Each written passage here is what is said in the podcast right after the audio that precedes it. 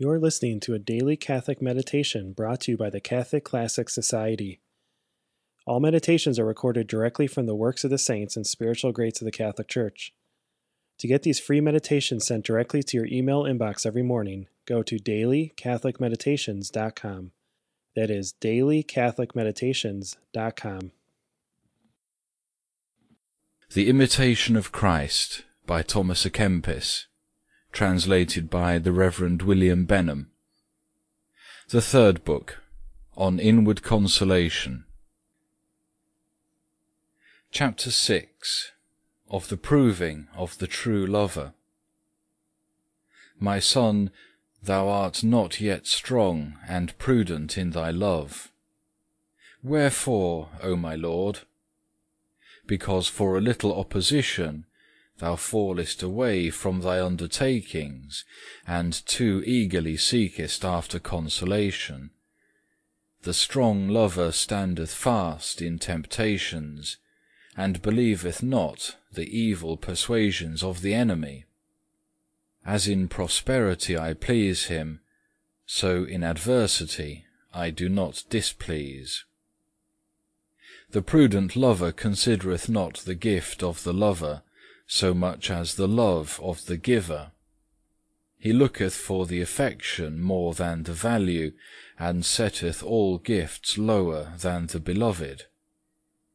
The noble lover resteth not in the gift, but in me above every gift.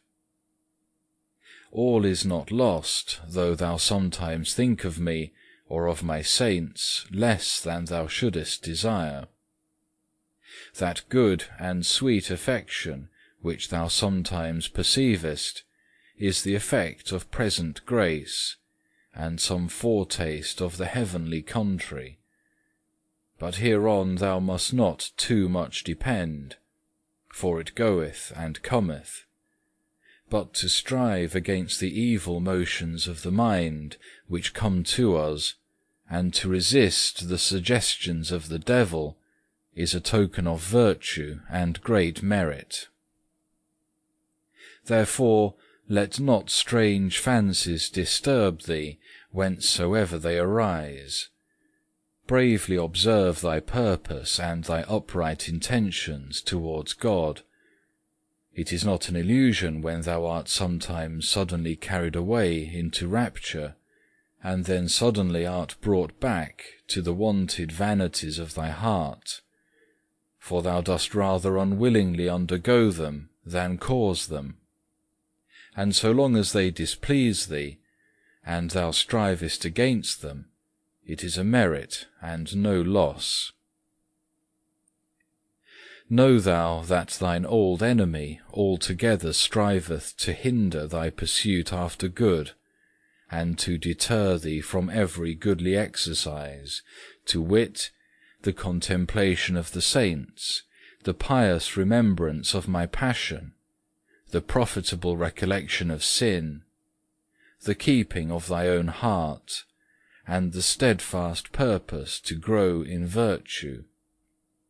He suggesteth to thee many evil thoughts, that he may work in thee weariness and terror, and so draw thee away from prayer and holy reading humble confession displeaseth him, and if he were able, he would make thee to cease from communion.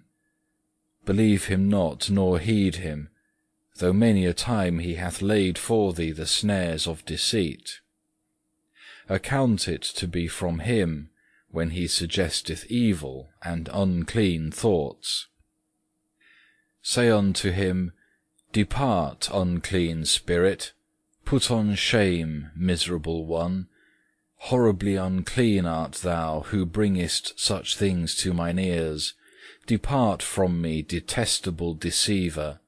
Thou shalt have no part in me, but Jesus shall be with me as a strong warrior, and thou shalt stand confounded. Rather would I die and bear all suffering, than consent unto thee. Hold thy peace and be dumb. I will not hear thee more, though thou plottest more snares against me. The Lord is my light and my salvation. Whom then shall I fear? Though a host of men should rise up against me, yet shall not my heart be afraid. The Lord is my strength and my Redeemer. Psalms 27, verses 1 to 3, and 19, verse 14. Strive thou like a good soldier, and if sometimes thou fail through weakness, put on thy strength more bravely than before, trusting in my more abundant grace, and take thou much heed of vain confidence and pride.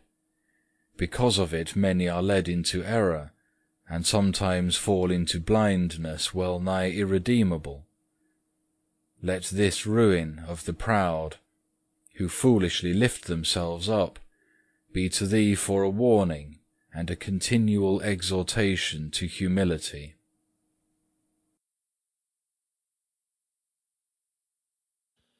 Thank you for listening to today's meditation. If you enjoyed this meditation and would like a reminder to pray these every day, subscribe for free at dailycatholicmeditations.com.